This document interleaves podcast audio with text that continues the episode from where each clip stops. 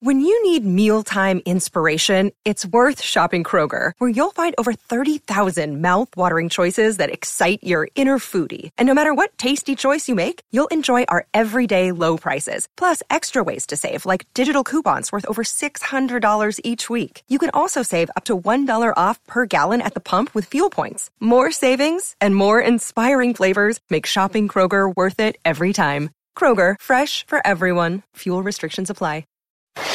The Natural Hat Trick with Luke Lipinski, Craig Morgan, and Jamie Eisner. Welcome into episode 217 of the Natural Hat Trick Podcast alongside Craig Morgan A natty hattie. and Jamie Eisner. Happy to bleeping sign here with the Natty Hattie podcast. I'm Luke Lipinski. Where do we start, guys? Training camp begins for the Arizona Coyotes in two days. Two. Two days. Two days. Two days. And so some of the RFAs are finally signing. A couple. A couple. Not all of them, by any no, means. not, not by any stretch. No sense of urgency in Toronto or Winnipeg, apparently. But Zach Wierenski signs with uh, Columbus, so John Tortorella doesn't have to be disgusted by him, as he said he would be last week if he didn't show up to It's a camp. very Paul Harvey delivery of you. Zach Wierenski signs a three year deal. Never listened to Paul Harvey. Now, you know. Sorry. Sorry. That's all right. It's I, I can speed it up if you Just want. another one of my references for our older audience. Okay. Um, since we're here, I should point out everybody should rate and review the show. I think this is the earliest I've ever remembered to do it, less than a minute in. Actually, maybe I hesitate. See how this show goes before you decide. no, if you're no, gonna no, rate and don't review. actually. Blindly give us five stars now. Stop right now. Rate and review. Pause and the show. then Start the show back over. It's like the awesome rating on The Athletic. Just click it. Go Just ahead. click awesome. that face. Just Awesome. don't even think. click that. My face. wife says that to me. I just clicked awesome on your mediocre story.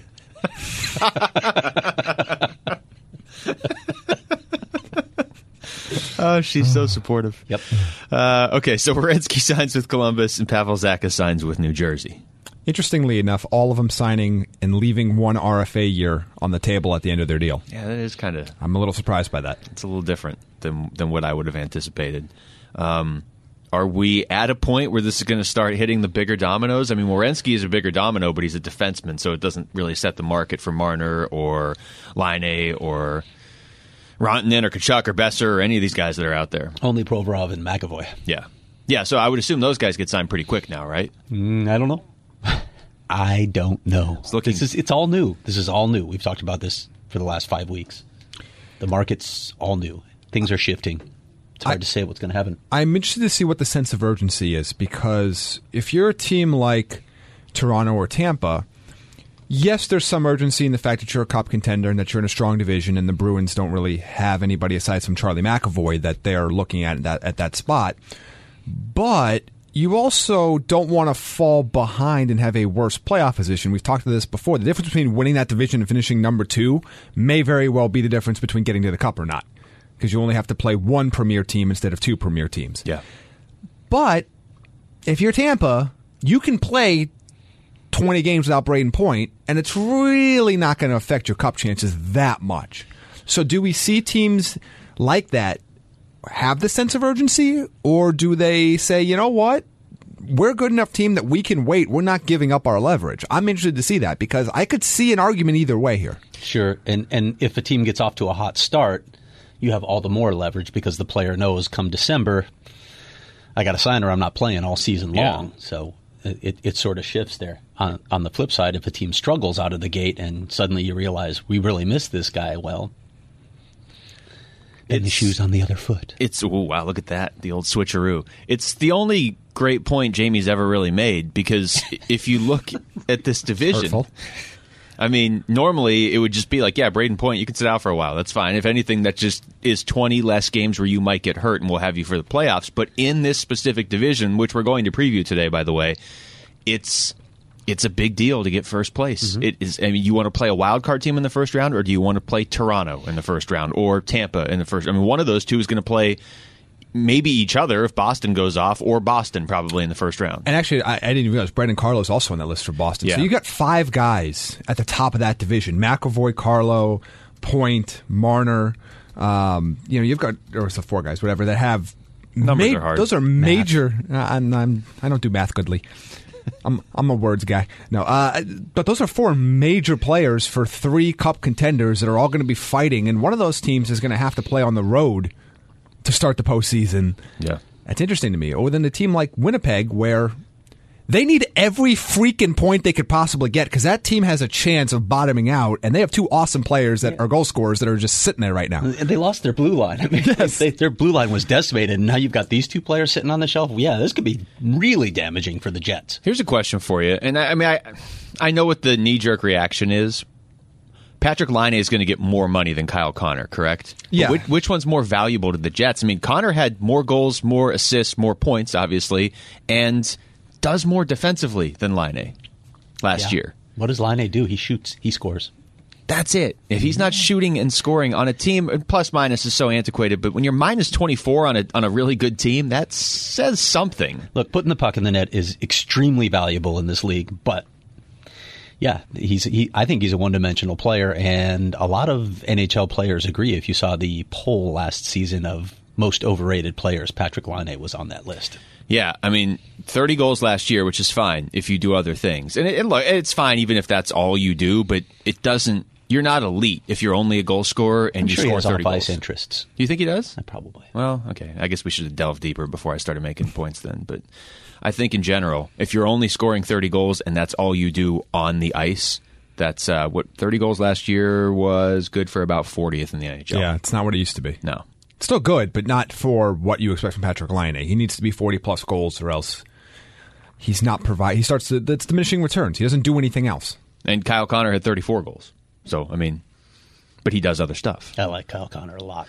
he was one of those players, and I don't remember exactly what draft it was, but you just you read up on all the stuff and you watch some of the video going into the draft, and you're like, how did Winnipeg just get Kyle Connor where they got him? you know, and not maybe you don't know he's going to be this good. But If you he- had he was to guess supposed to be good, what draft, Luke, of all the drafts, guess which draft it was? 2015. Yes, it was. No. What's our over under for Hall of Famers from that draft? Four and a half. I will I forgot what it was. We have to go look. I will firmly take the over on four and a half Hall of Famers from that draft. I think I could push it up to maybe. s- Well, I don't know. You start going six from one draft, that's a lot. But there's a lot of guys. Rontanen and, and McDavid, I think for sure will be Hall of Famers. Is that the best draft since 2003? Yes. yeah, I don't Okay. think it's close. So which is worse? Mike Barnett trading entirely out of the first two rounds of the Bad. 2003 draft or the Coyotes somehow not managing to get a star out of the 2015 draft I, I think the With two picks. At what- and traded for a third. yeah. Mike Merkley. I still think it's the not having any picks in the 2003 Yeah, no, draft. no, Lawson second pick. Krause. Yeah, Lawson yeah, Krause. Lawson Krause. uh, also, imagine being the Bruins and having three straight picks, and then the two picks after you are Matthew Barzal, or the three picks after you are Matthew Barzal, Kyle Connor, and Thomas Shabbat. Oops. Yeah. But they did get Jake DeBrusque in did. one of those three picks. So again, just some names from that draft. Connor McDavid, Jack Eichel, Mitch Marner, Provorov, Wierenski, Hannafin, Rantanen, Timu Meyer, Zaka, DeBrusque, Barzal. Isn't Besser in this draft too? Besser's 23rd overall. Connor, Chabot, Are you, are you heading into the second round now? Konechny. No, I'm still in the top 24 right now. and I'm going to stop there because it's depressing. I, I do, though, to answer Sebastian Aho, Aho in was in the second round. Brandon Carlo in the 2nd round. But to answer your original question, I still think it's not having any picks in the 2003 draft because that was a really good draft, and you just didn't even you weren't even relevant in it. You weren't even present for it. Did they even show up to that draft? Anyway, yeah. okay, let's uh let's move on to Pavel Zacha? Yeah, Go ahead, Jamie. Ray Shiro. Guess the threat negotiating. worked. Sounded like it. Guess it bleeping worked. Look, the two the two players that have signed, one said his coach, one's coach said he'd be disgusted with them, and Ray Shiro said a bunch of stuff I can't say on this podcast. I don't give a expletive if he signs with the KHL or if he signs with expletive Brampton. I don't give a expletive where we hold his rights. And then the next day he was signed. Yeah, Boom. two days later. Yeah. Also interesting that Brampton and the KHL are the two extremes in Ray Shero's mind. I mean, it's fine. It makes sense. But Imagine if I had a choice between like Russia, Brampton, and Newark. Ooh. yeah, I'd probably go Brampton. if I- if I- Hmm. Depends where in Russia. Yeah, that's true. That's true. Not necessarily for me. No, you'd go to Newark. You're a big Brampton. big Brampton guy. Over Russia, yeah. Uh, Alex Ovechkin is Okay. going to play. He's going Yeah, that was be okay. scared everybody. Washington to me is like the forgotten team in the NHL right now. They're not because- forgotten. They're just not worthy of being talked about. Yeah, but I mean, we We talked about them last week, and they're just not. They're just they're there. we barely even talked about them last week. For as much as I say we don't talk about the Penguins, we almost never talk about Washington because they're just they're going to win the division. yeah, they're gonna wi- they're gonna win the division, and then they're gonna lose in the conference final. Like we already know this. maybe the We're done. second round. It could. It could. It's possible. Somebody usually where they lose. Yeah. yeah, Yeah, that but they can't face they can't face the Penguins in the second round. So, seems unlikely at this. well, I point. mean, I guess they could theoretically if they're really bad and they're in a wild Hmm. card spot or something weird. And the Penguins also miss the playoffs and uh, or make the playoff. Yeah, it's not happening.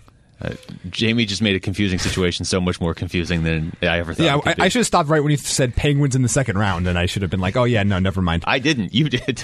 I would never say such things. Can we talk about this Coyotes video? Yeah, And- that one. That duck First looks of all, a they, lot. they have a service dog, which is really cool. it is really cool. Luna. I like then, the name. Then can can you uh, account for the whereabouts of all your ducks, Luke? Um, I don't see there are any no of your ducks ducks in here this I today, need studio. to by get the my way. ducks in a row. Is that what you're saying? yes, We really do. Uh, we're I- gonna make that pun every week, aren't we? I, we are now starting for the entire season. Where are your ducks, Luke? I don't see any ducks. I in left the studio. ducks at home today, air conditioned environments. Can we call someone to confirm this? Did you leave all the ducks at home, or are Uh, You you call missing Jackie.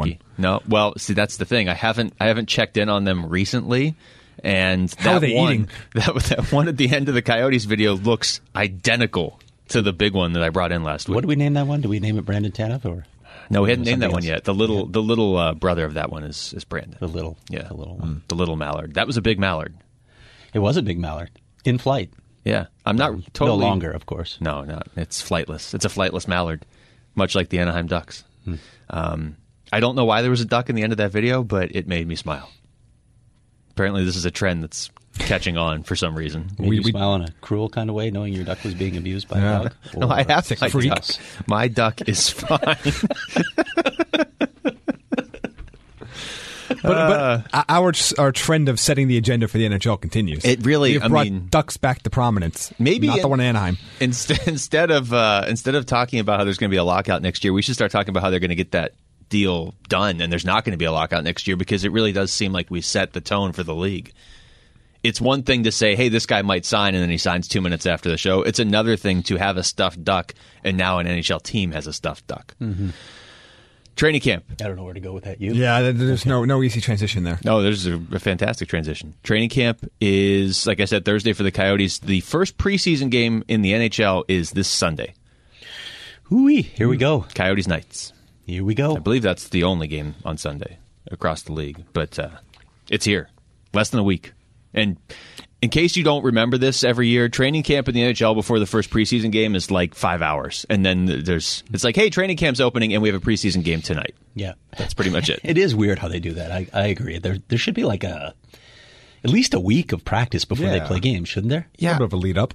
I feel like they could they could take away a couple games if that's the issue. Yeah, I don't really Right. want to watch preseason games. I get nothing out of them. Oh yeah, I forgot. except for you know there's going to be some experimentation this year. I'll, I'll, I'll admit that. I mean, it depend on the lineups, right? Yeah. you're not going to get all the guys that you want to see in the lineup, so there'll be a glimpse of something that might be interesting, like what they do on the power play. But And who is this season's Justin Hodgman?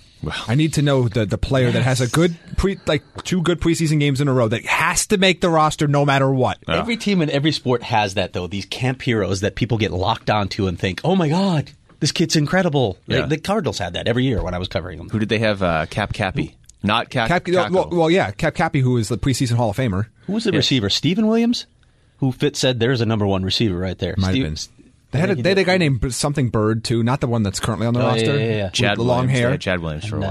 uh, Well, Lance, who Well, this is Long? good. We've we've completed many. none of the names. or everybody on Hard Knocks.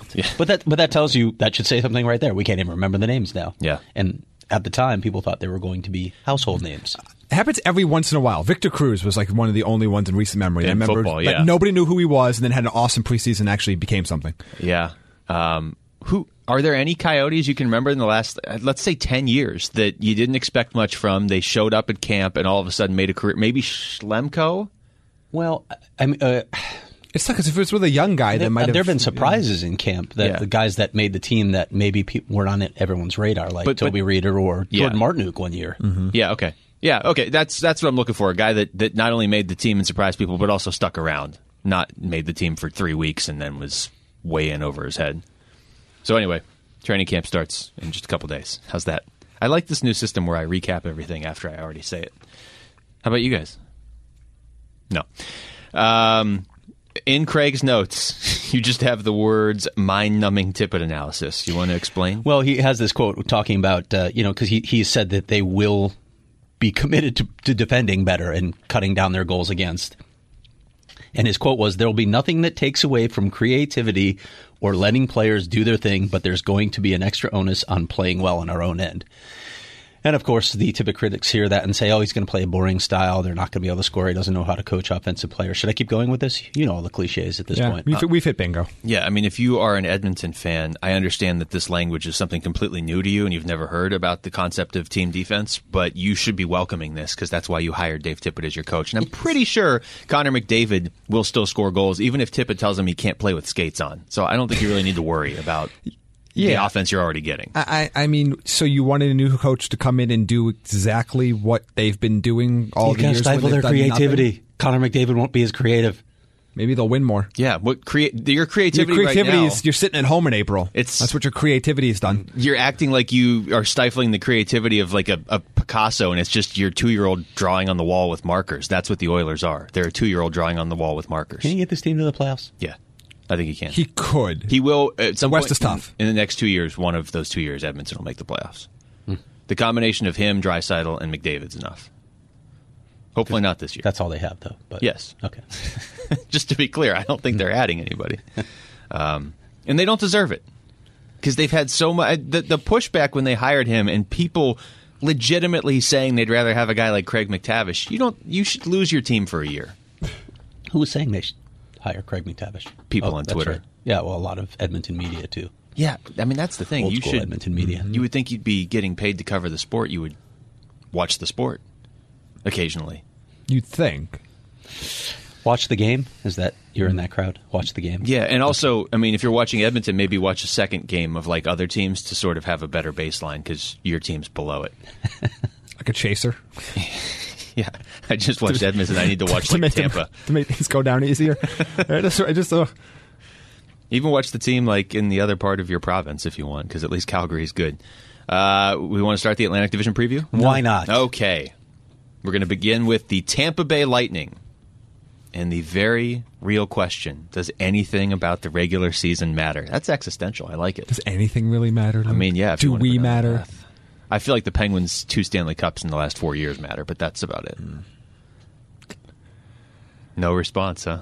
Just sadness. Shameless. Does anything. You're calling me shameless? Here's the issue. Like, it.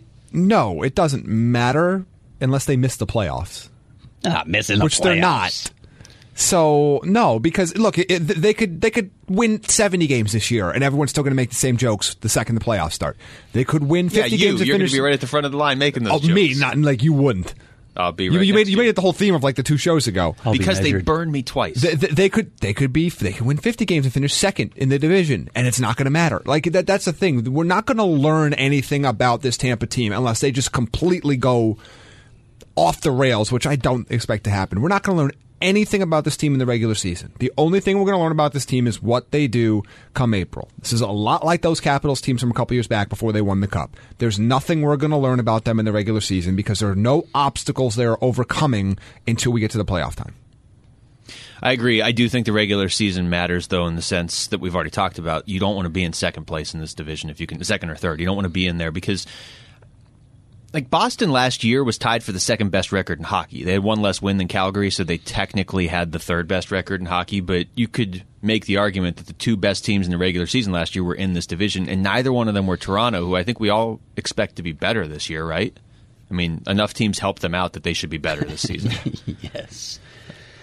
Which is, it's really like making charitable donations to a billionaire. That's pretty much what Ottawa and Carolina did when they helped Toronto out. Um, so I think it matters. I think if you're Tampa, especially because when you get into the playoffs now, the second you struggle at all in the playoffs, especially if it's in the first round, you're going to hear that much more negativity and pressure. If but you're it's going to playing- happen either way Yeah, but if you're playing Toronto in the first round as opposed to playing Philadelphia in the first round, that's I mean, I mean, you know, yes, it matters who they play, of course, but This team go 81 and 1. It's not going to matter. People are going to make the jokes about them going into it. They're going to have just as much pressure Yeah. in the first round. They'll have a much easier opponent, but that didn't seem to matter last year. It did. So, but uh, we said on the show though, Columbus was not. That's not the team you wanted to play when you had the best record all year. Columbus putting everything in one basket for the, this past season. I mean, there's there are easier number eight seeds they could have played in the history sure. of the game. But do you expect there to be a much easier 8 seed this year? I don't- Yes, they're going to be easier than Boston or Toronto. They're going to be easier but- than Columbus was this past year. I do believe Maybe. that. But uh, they can't avoid the jokes heading into the playoffs. That's their own fault for getting swept in the first round this year. But they can avoid the extra pressure mounting when they're down 2 nothing in their opening round series to Boston as opposed to they're playing Philadelphia or Carolina or whatever and they're probably not trailing. Yeah, I mean, look, they, they need to win the division like every team in that division needs to win the division, but for their specific goals, it doesn't matter what they do in these next 82 games. We agree most important division in hockey to win. A lot of good it did him last year. Craig just cutting to the core of my entire point and derailing it. No, I, I mean we've made that point many times. Yeah, it's the toughest division without a doubt, at least at the top. Um, Not so much at the bottom, which we'll get to eventually. Oh yeah, we do have to talk about those teams, don't Yeah, we do. I didn't We're even see legally them on the obligated. list. A little bit. Wow. Uh, Patrick Maroon. Now that they have him, pretty well locked into a Stanley Cup, right? How does this guy do it? How does he end up playing with some of the best centers in hockey? How, how does it happen? He's got to be. s- He's either really smart or his agent's really smart. Or both. Yeah, But, but why did the teams take him? I mean, I guess because he scores, but he scored a big goal in the playoffs last year. One that I One. remember, and that's Yeah, about yeah, it. okay. But, I mean- But- I mean, he's the quintessential example of if you play a player with uber talent around him, he will get exactly what you give him, nothing more. yeah. But, I mean, I guess that's what he is. That's all you can ask for. do you think Milan Lucic sends him like parts of his check from Edmonton? because clearly, on some level, they were looking and saying, "Look what Patrick Maroon did with Connor McDavid's. That must mean Lucic is going to do the same thing." Well, teams also haven't made the mistake of giving Patrick Maroon six year deals. That's that's true. Uh, Kevin Shattenkirk. They add him. I, li- I like this move. I just because there's no risk. It's a worthy risk. Is he a third pair guy? I mean, do you play him in that situation? Do you give him maybe some power play minutes? I, yeah, I, I don't see any risk here. Only upside. You can g- go ahead. well, you just, you gave up nothing to get him. Yeah, including money. yeah. He's. Uh, w- I'm trying to look up how old he's. At. I want to say he's like 30. So it's not like his career's over. Yeah, he's 30. He'll be 31 in January. He's uh, coming off a, a bad stretch in New York, which to me seems like a classic. He probably shouldn't have switched teams in the first place.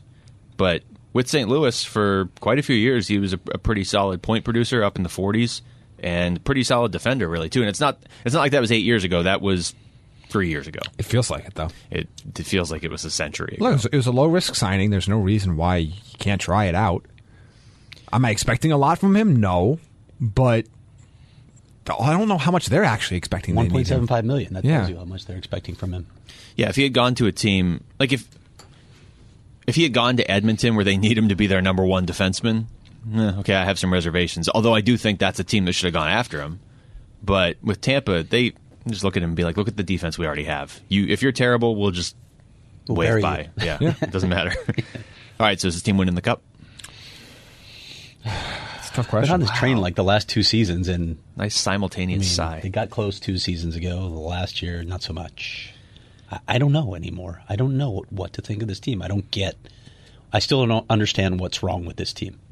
So, is there something wrong with them in the playoffs, or did they run into the wrong team at the wrong time and, and just have a bad week? I mean, l- last year is yeah one one example probably isn't enough to say that there's something wrong with them in the playoffs because they've had relative playoff Yeah. success in previous seasons, but to get swept off that season, it's it's hard to explain. It- It's difficult because the core of this team has a lot of those guys have a Stanley Cup run with on their resume, but the last six postseason games were such a disaster that it's hard to get them out of my mind because it's not just the sweep; it's the way that they completely quit in the final two games with a three-two lead in the we- in the Eastern Conference Final against Washington Yeah. two years ago. So now you have this big sample size, and you start to wonder. Even if there's something not wrong, do they think there's something wrong? Well, and if they that- do, then and does that something's thought wrong. creep into your head again? Because even a three nothing lead in the first period of a game wasn't enough to get them through that last year in game one. That's that's what's so crazy, and that I think people forget that they were They started that series against Columbus the way everybody thought they were going to. I remember driving home that day and I was like, I, I won't wa- watch the series because I do think Columbus can push them. And it was three nothing in the first period when I got home, and I was like, wow, okay, I guess I was wrong. And then to have the lead, and I would assume they let up a little bit in that game and then didn't know what to do. What's weird, okay, so here's the last five years for Tampa. Last year, they melted down and got swept by Columbus. The year before, up 3 2 in the conference finals, but they, like Jamie said, just disappeared because they thought it was a best That- of five. And that game seven was abysmal. A- and the thing is, Abysmal. that's one of their last six playoff games. That's why, because you go the year before that, they missed the playoffs. The year before that, they were one weird bounce on a Brian Rust goal away from going to the Stanley Cup against Yeah. Pittsburgh, game seven. And the year before that, they were in the Stanley Cup against Chicago. So, three of the last five years, they've been in the conference finals or better. So, it's hard to say they have a problem in the playoffs, but they might have just developed a problem in the playoffs. Yeah, I d- I don't know how to read it. Again, I, if if Columbus had done something beyond that first round, I might have said okay. They did really run into a hot team, but Columbus lost in six games in the next round. So It's true. And look, there's one thing to run into a hot team, but you have one of the most talented NHL rosters of the last decade. Yeah. Like if we were ranking this roster, this is a top 10 roster of every team that we've probably seen in the last decade. Yeah. You can't afford to be upset like you've been in these last six games. You just can't. You, you are playing with such an advantage that, yes, teams run into hot goaltenders, but you should be able to overcome that. You have a pretty darn good goaltender yourself. Like, Yeah. I, I just.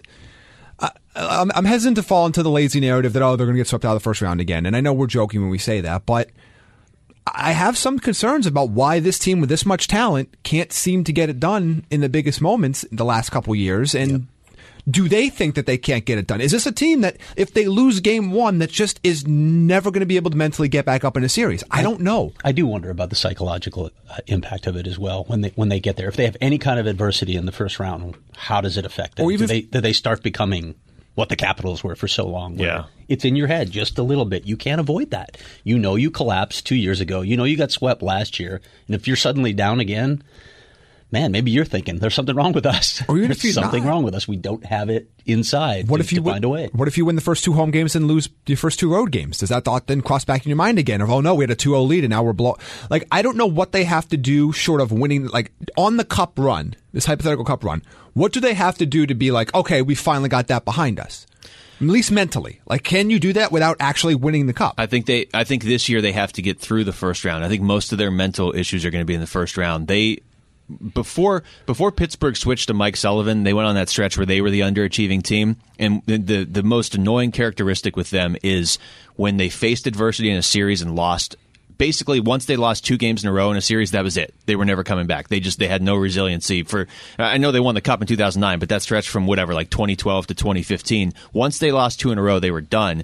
And now two seasons in a row, we've seen that with Tampa. So if they, it's not inconceivable that Boston wins this division. Boston's, it's not like they were a complete fluke last year. If Tampa plays Toronto in the first round, that's that's going to be an all time, or it should be, at least on paper, an all time great first round series. All right, and go to Toronto. Why not? Not physically go to Toronto.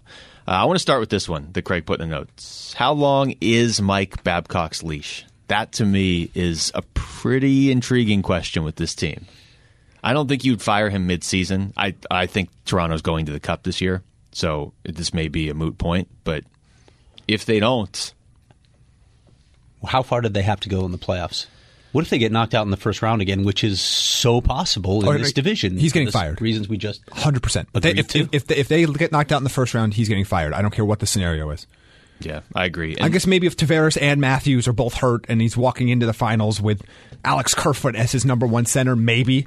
But uh, at that point, Ottawa will give him Brady Kachuk to, to help him out or something. but no, I mean no. I, I think anything less than, I mean, I, obviously conference final. I think his or beyond his job would be safe. But I think if he loses in the first round, he's gone. And I don't really think it's going to be that crazy of a decision. We're gonna we're, he's going to be on the hot seat, air quotes, at some point this season. But they're too talented to actually be there. But if they don't win multiple playoff rounds.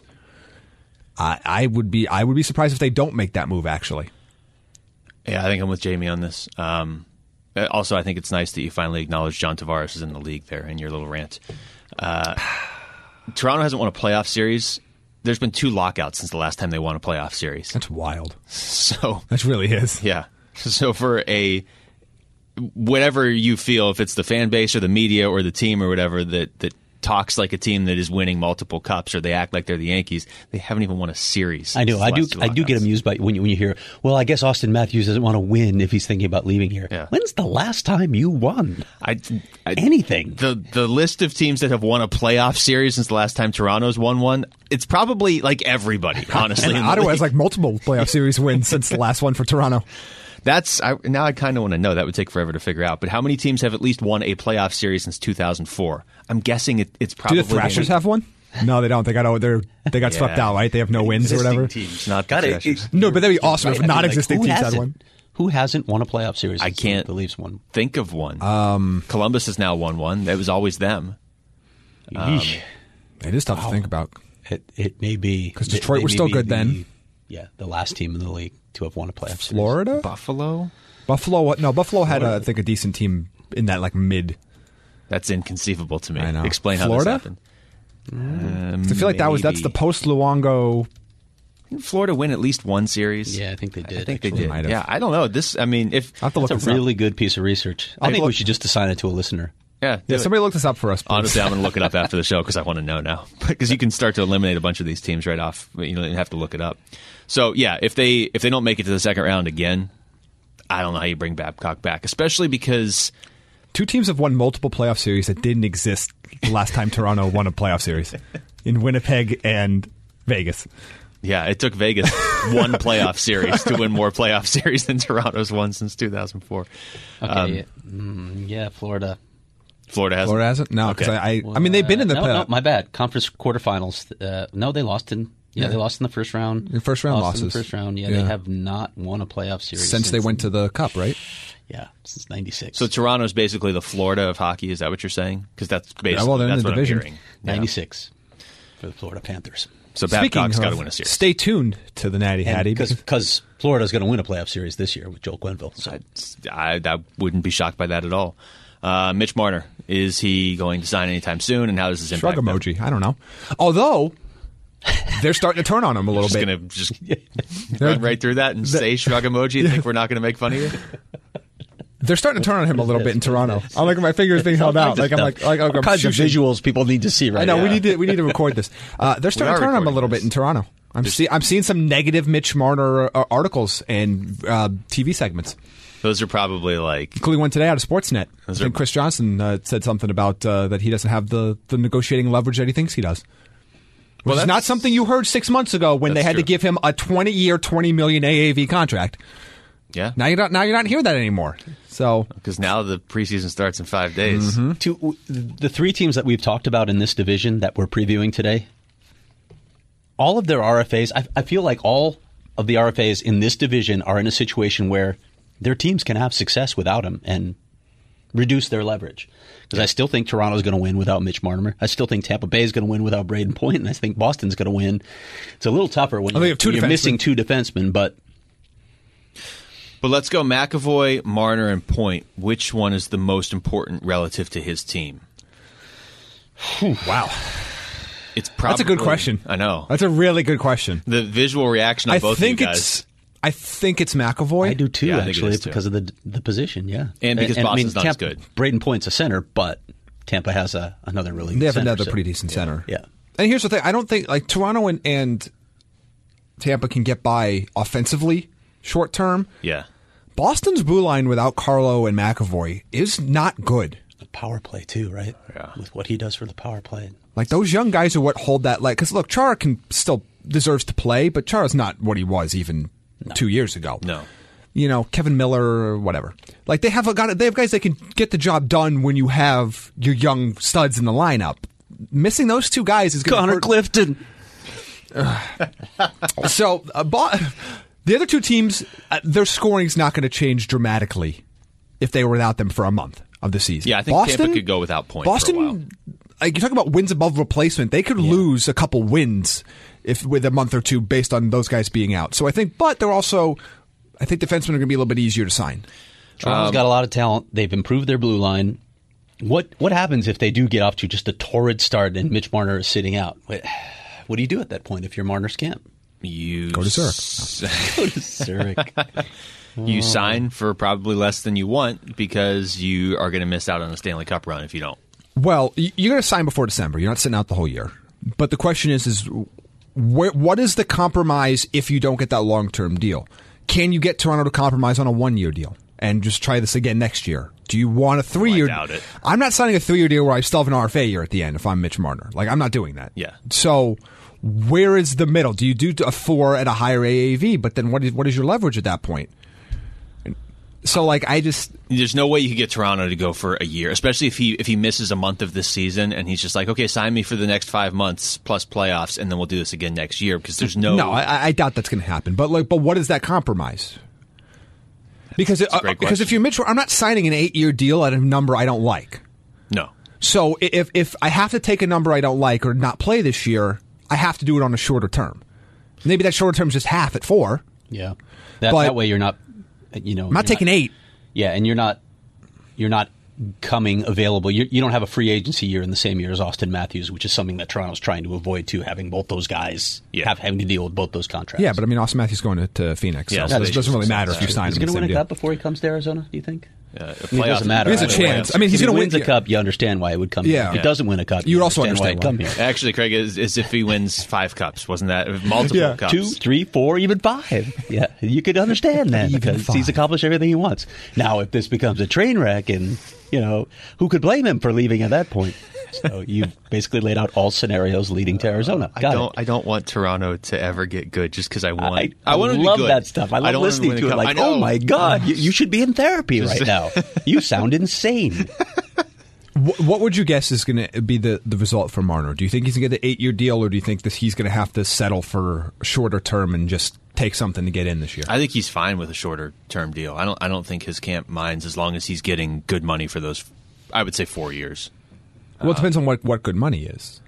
Like if he's getting the deal he wants, you think you do eight years. Like, I mean, that's the thing. I don't. I don't know. I, I don't know what they're offering. Well, I don't assume think- it's going to be around whatever the ten million or whatever they have LTIR space for. But yeah, I don't think Toronto's going to give him eight years. they have a hard cap. Like I, I, I don't 11 know million what or something. That's that's part of the deal with the hockey contracts versus NFL or baseball, where there isn't that much wiggle room. You know how much space Toronto has in the on the cap.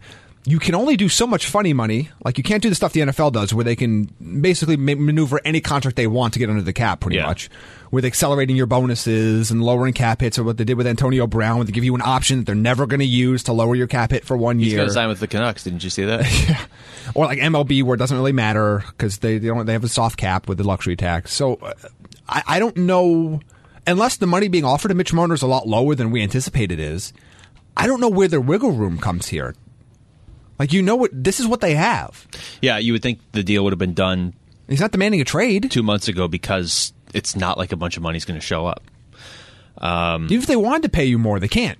Yeah, So, I mean, I mean, I know you could do a, a few things with bon- performance bonuses and signing bonuses and how much you get up front versus how much your base salary is, but I don't think Toronto's not cash poor. I don't think that's that's what's holding up the deal. So, I, I mean, I don't know what you're negotiating at this point, unless the number is either he has an unrealistic number in his head, Yes. or Toronto's offering less than we anticipate. big picture though, from where we were at the end of last season, it is pretty remarkable. Toronto's not going to lose anybody, isn't it? Yeah, it's In ridiculous. fact, And they got better. added pieces. They got better. Yeah. yeah, they got Tyson Berry. Yeah, because Colorado got worse. Did you see that thing I sent you off Instagram? It I was think. Well, it, remind me. it broke all the it broke the league into like six tiers. And the very top one was like Oh, yeah. Stanley Uh, Cup by the way, favorites, and I- I- Colorado was one of them. By the way, I'm I'm done with that that format. If you ever seen this, where you have like the color coded left bar, where if like there's like six color, like red at the top is like major contenders or whatever. I'm sick of seeing that. You're already. done with the format. I'm done with it. I don't know. It's, it's called something. I'm done with it. I've seen it everywhere. It's overused. It's like one of those things on the internet where they're like, so and so was popular in 1956, and they look older now, 60 years later. It's that thing. yes. Right. you wouldn't believe what they look like now. P- people are Younger? just look. I, I'm going to keep saying this about Colorado. If we're- uh, it- I need people to look at the team and not the hype. Everyone has just decided that Colorado is a cup contender, and they actually haven't looked at the roster. I don't care about Colorado, except now I want them to win. I really, I just want them to go on a run, just based on the the listener response we're going to get to Jamie. This pains me. I love Nathan McKinnon. I, I know. You named one of your sons after him. Yes, I assume. my son's. I don't know. You have a lot of wives. I don't know how this works. Um, quickly to Boston. We talked about Charlie Boston. McAvoy. Patrice Bergeron. I mean, it still runs through him, right? Yeah, when does he slow down? When does this happen? Apparently, never. It's going to happen, right? He's 34 now, I think. He might be a cyborg because you know how they do the The biological stuff he plays through. I, Yeah. he is. Another thing, his body has taken a beating. He he has a lot of mileage on his body. when they do the biological age thing, and it's like, oh, I'm 55. Look at all those rings. but I feel like, but I feel like I'm 35. Patrice Bergeron is 34, and he must feel like he's 180. But man, is he a good player.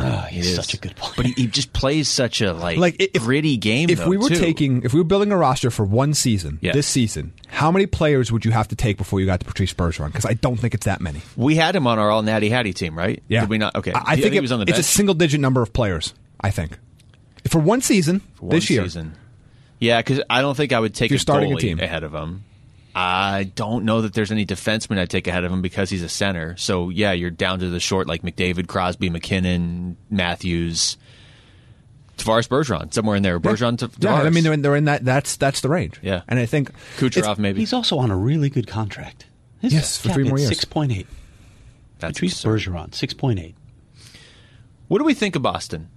Because there was really good team. I, I mean, they're, still a good they're- team. They're contenders still. Yeah. Yes, but again, that division can you can you run the gauntlet again? And and, and it didn't include Tampa last year, which I still think is an anomaly. I don't think that's going to repeat itself. So the team that does finish second or third is going to have to go through two of the probably the five best teams in the NHL. Yeah. Just to get out of the division. maybe the two best. I mean, if you're Boston, you have to go through Tampa and Toronto. You may be going through the two best teams in the NHL. I think those are the three best teams in hockey. Oh, really? You think all three are in this division? Mm-hmm. Trying to think who would be. There's nobody from the Metro. Maybe Vegas. Maybe. Um, that blue line scares. I like Vegas still, but that blue line scares but me. I, yeah, I, blue line's not good. They've overcome not having a good blue line so far in their strong entire argument existence. for But these being the three best. I think teams these in are three hockey. best teams. Calgary, maybe? I like Calgary, but they're not in the class of this. Of these What about three. that goaltending? Uh, we'll see about that goaltending. They're not in Is the that class important of these three. Mm-hmm. in the playoffs? I guess maybe, depending on your point of view. Milan Um, Lucic. Yeah, now that they've added that fear factor, they're basically unstoppable. And and Boston just finds depth guys. Like no team, I think, has just found guys they plug into their third and fourth. Uh, Pittsburgh in their cup runs a little bit, but Boston just finds these guys that they throw in their third and fourth line that just come out and perform for one or two years and they move on. Do you remember when It's great. when Don Sweeney first took over and everybody thought he was insane with some of the moves he was making? Like when he first took over as the GM, and Could you been im- pretty good.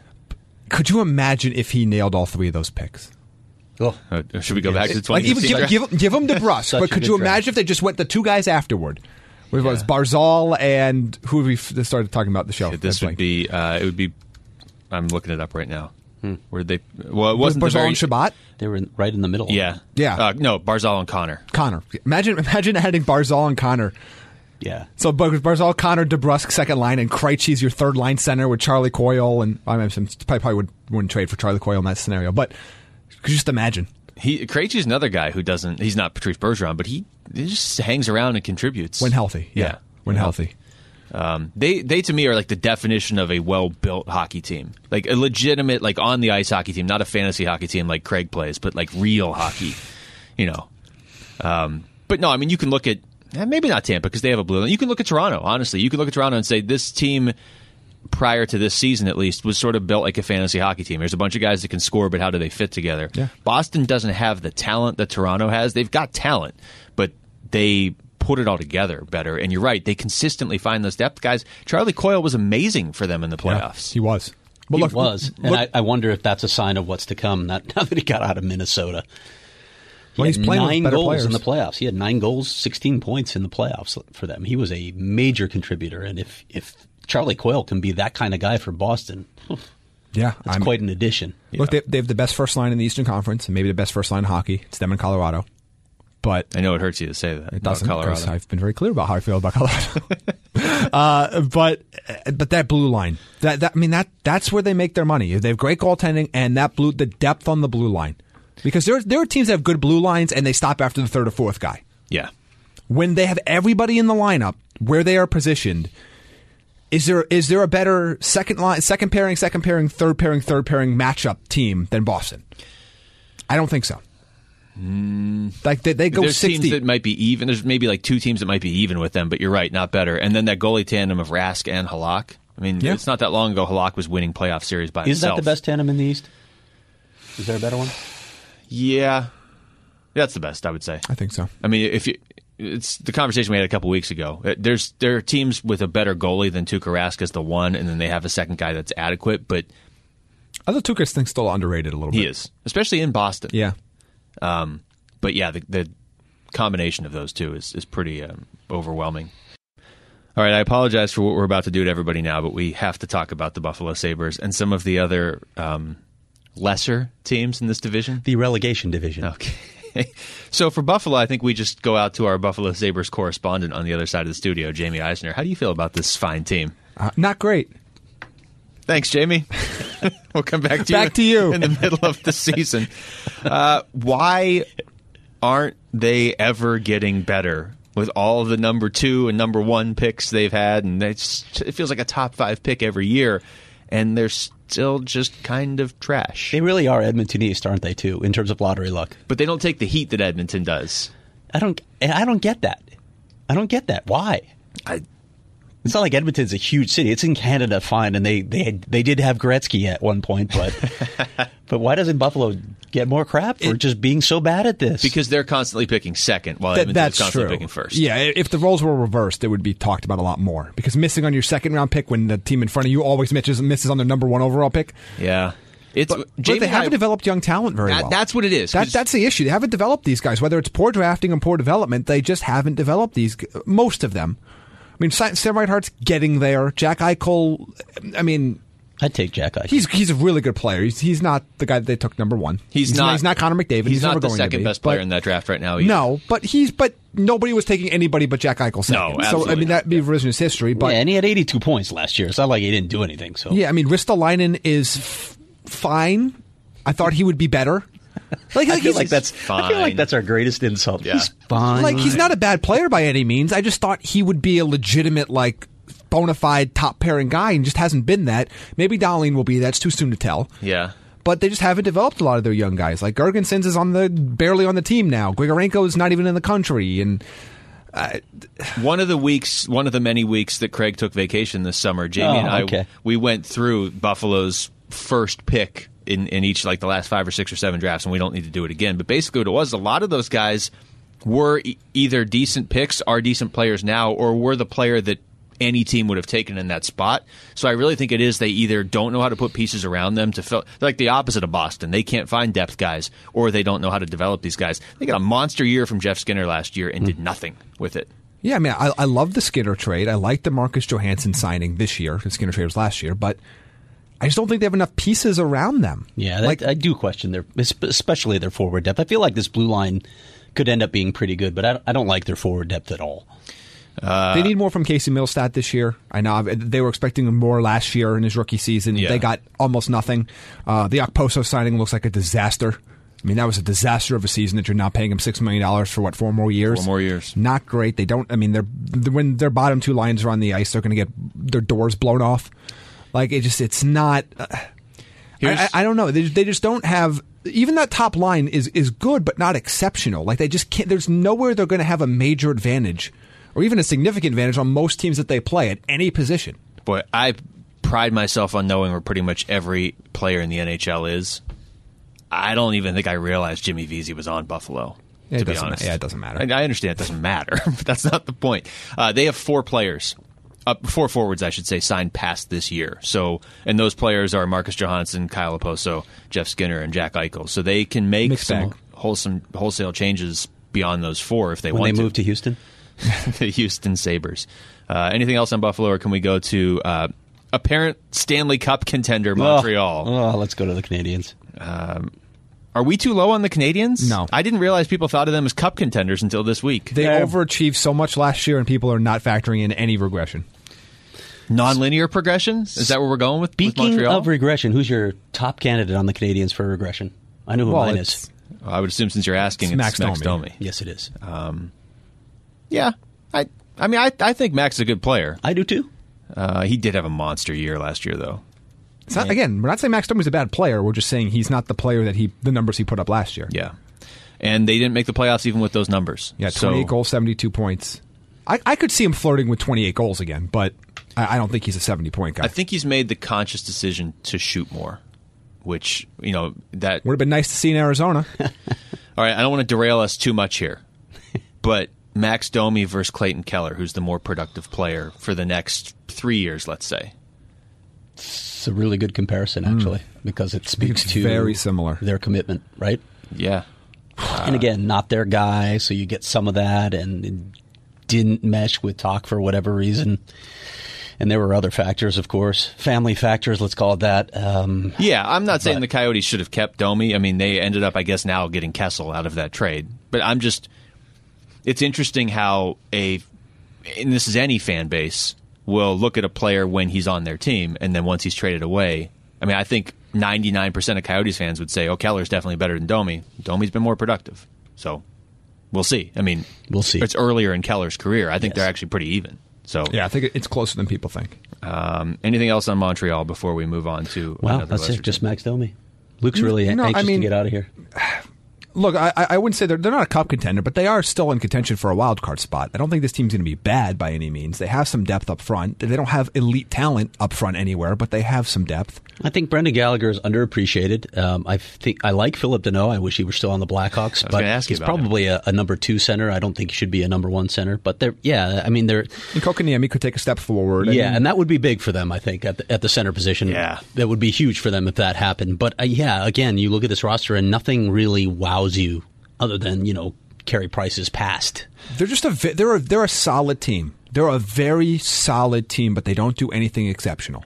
And Uh, I, think that's what's going to keep them out or sneak them into a last wild card spot type of deal. The thing with with them that you have to remember is maybe they overachieved last season. If that's the case, then they're in trouble. But they finished with more points than three Western Conference playoff teams: Dallas, Colorado, and Vegas. Yeah. So it's not like Montreal had really good seasons from Max Domi and a couple other guys and wasted them. They played. I mean, they 96 points. That should Yeah. get you in the playoffs. And, and I think they're a 90ish point team. I just don't think they're an upper 90s point team. Do you think they're better than Colorado because they were last year? Yes, I do actually. Ooh, let it. I, begin. I think that I think they will. Uh, I mean, they'll finish with a very similar amount of points, if not like one or two more. I Yeah. think they're both in that low 90s.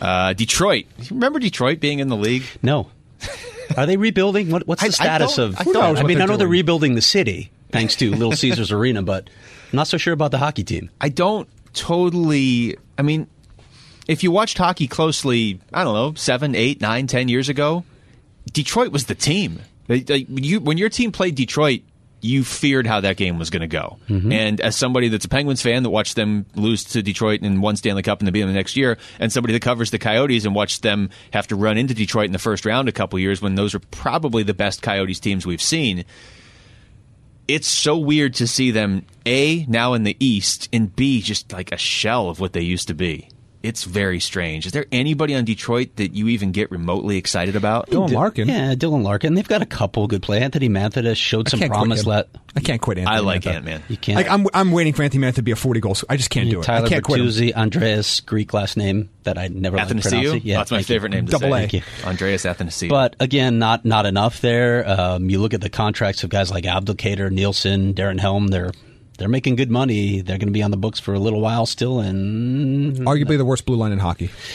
yeah, Yeah. yeah. It's not a not a promising blue line. only one more year of jimmy howard unless they give him like five more years after that But Man, remember when Peter Mrazek was going to be the goaltender of the future to lead him back to prominence? no Remember that? No, not at all uh, finally Finally, We've been- we saved the best for last oh, ottawa i know last year the famous quote is hey we're a team are they even a team anymore well, They have a player. they will be soon. They'll be have all two in players. again for a five year run of unparalleled success. yeah The team will spend close to the cap from 2021 to 25. lol Yes. yeah. Did you look at the projected opening night lineup? I for the Ottawa tried, and Senators? then I decided to do something else more Oh productive with my, life. God! Are you kidding me with this They lineup? are just an It's very unmitigated bad. disaster. They are. Artem Anisimov is your number one center. I think my levels just spiked, didn't they? It's Probably fine. ruined It's the show. okay. No, but it's you- worth it. it was for worth that. it in that case. It's worth it for that. That's like a reverse cowbell. It's I'm gonna real. I'm gonna have a real hard time picking between Detroit and Ottawa for worst blue line. I, Because Ottawa well, that has would Thomas imply Ottawa Chabot. has a blue line. But like, I don't even think it matters. Well, they got Nikita Zaitsev, which is apparently their their Sure. focus of the offseason was to get him. They replaced Cody Cece with another guy that's overpaid and can't defend. Yeah. Mm-hmm. Super. and they have an excellent shot at the number one overall pick, which by all counts Well, at least it seems won't to be be- Alexis Lafreniere, Yeah, at who's least- who's a wing, Well, at least it won't be given to Colorado. a this really time. good wing, but At least they haven't traded it away this year. yeah, true. All right, so we all agree Ottawa's winning the cup in 2045.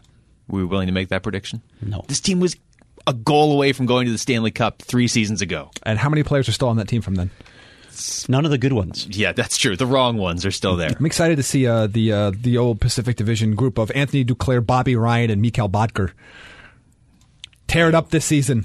All right, on the let's- wings let's- in Ottawa. Let's end this. Let's talk about Florida, shall we? All right, now to talk about one of the more compelling teams in the Atlantic Division and really the uh, the NHL this season, the Florida Panthers. George Richards of the Athletic joining us now. George, thanks for the time. Uh, and I guess let's start with Joel Quenville. How much difference can a coach make with this team?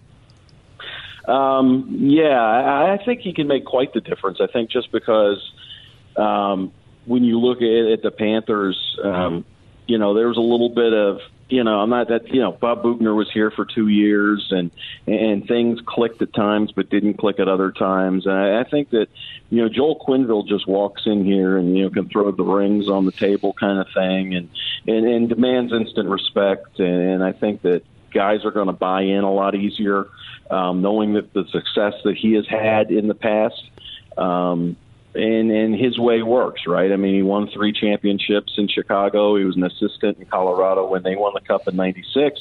So I think that you know when you, when you're able to just seeing them at the locker cleanout day back in April when when it was official that, that Joel Quinville was going to be the coach, just hearing the guys talk about you know what it was going to mean. I mean. It, it wa- it was pretty impressive, and I I think that's going to be a real difference maker for this team. George, when you look at this roster, and, and there there are several talented players on it, was there an internal feeling that this team underachieved?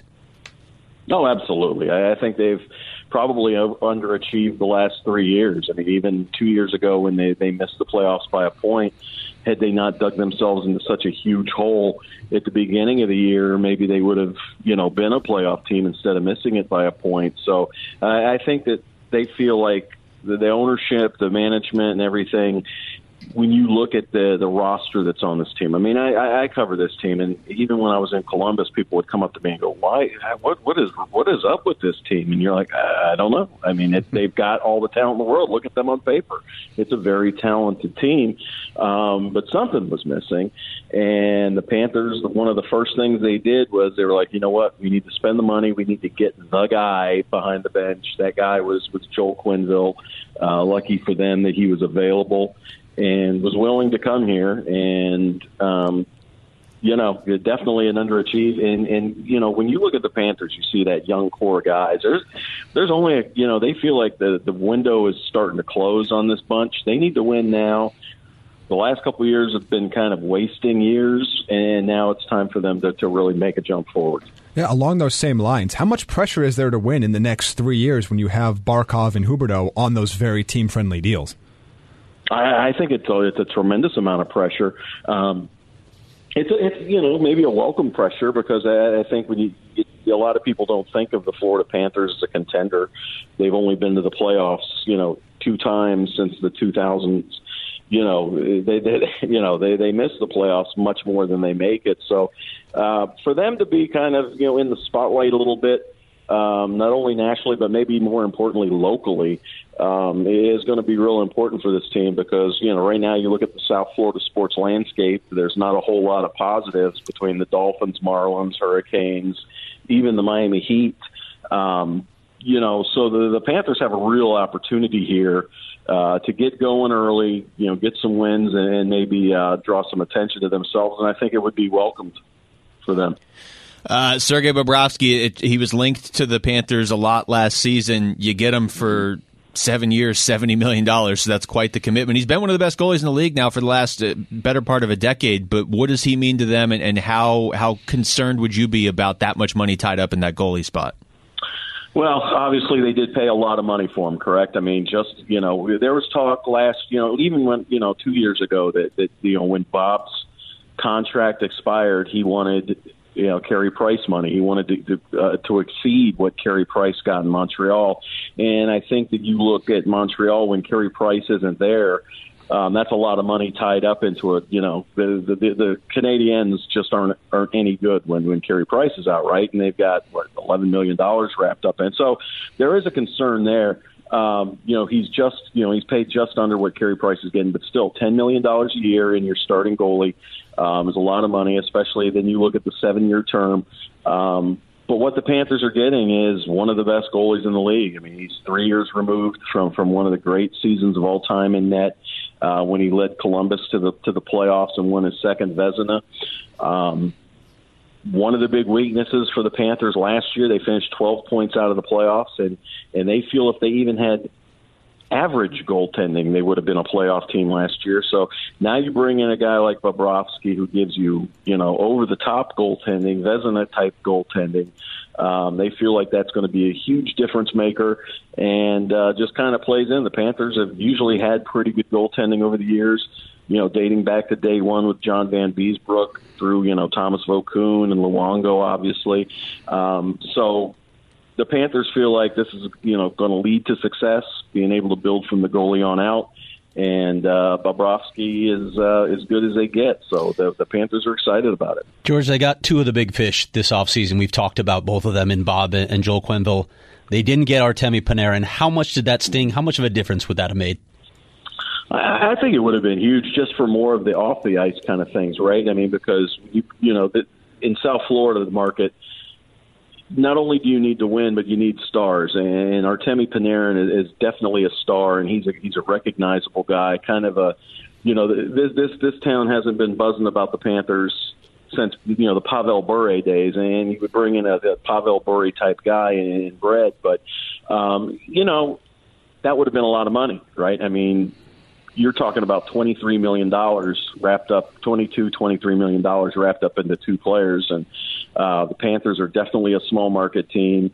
Uh, they're at the cap ceiling as it is.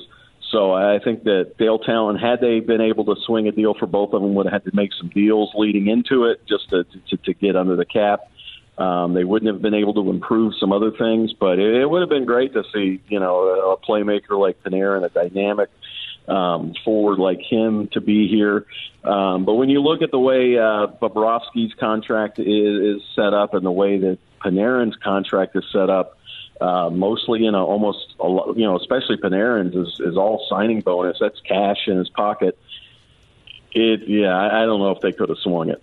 Now, they may not have been able to swing it for Panarin, but they do, they do still have stars on their teams, and one of them is Sasha Barkov. He doesn't get the attention nationally he deserves. How much better is he when you get to see him on a daily basis? he, he is um, he is he is a legitimate top center in the league. I mean, and and you, you- you're starting to hear more about him, right? I think he's starting to to gain that traction uh, nationally. I think he's he's in the Selkie talk.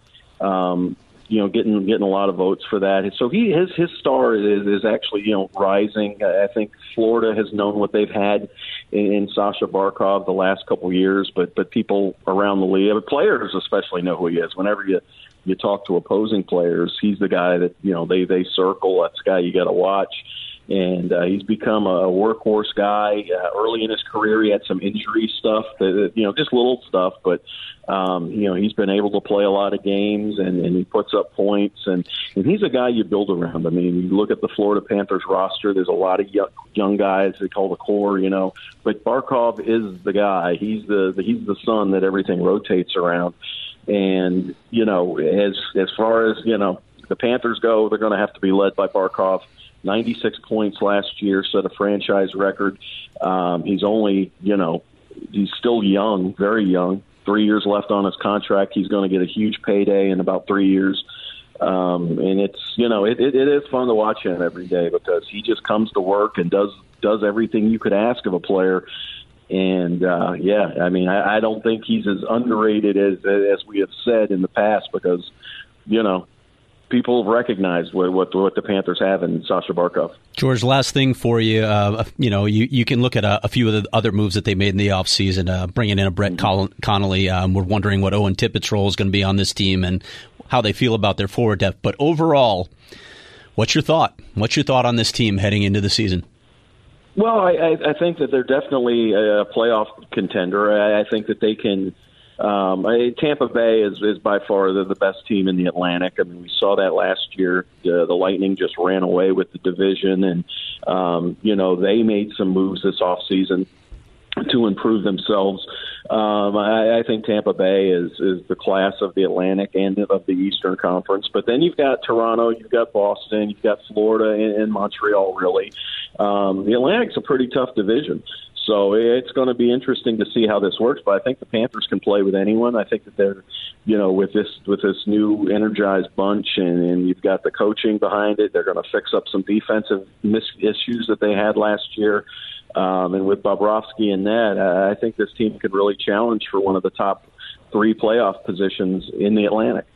Read his stuff on the Athletic. Florida should be one of the more uh, entertaining teams this season. George Richards at George Richards on Twitter. George, thanks for the time. Enjoy the season. All right.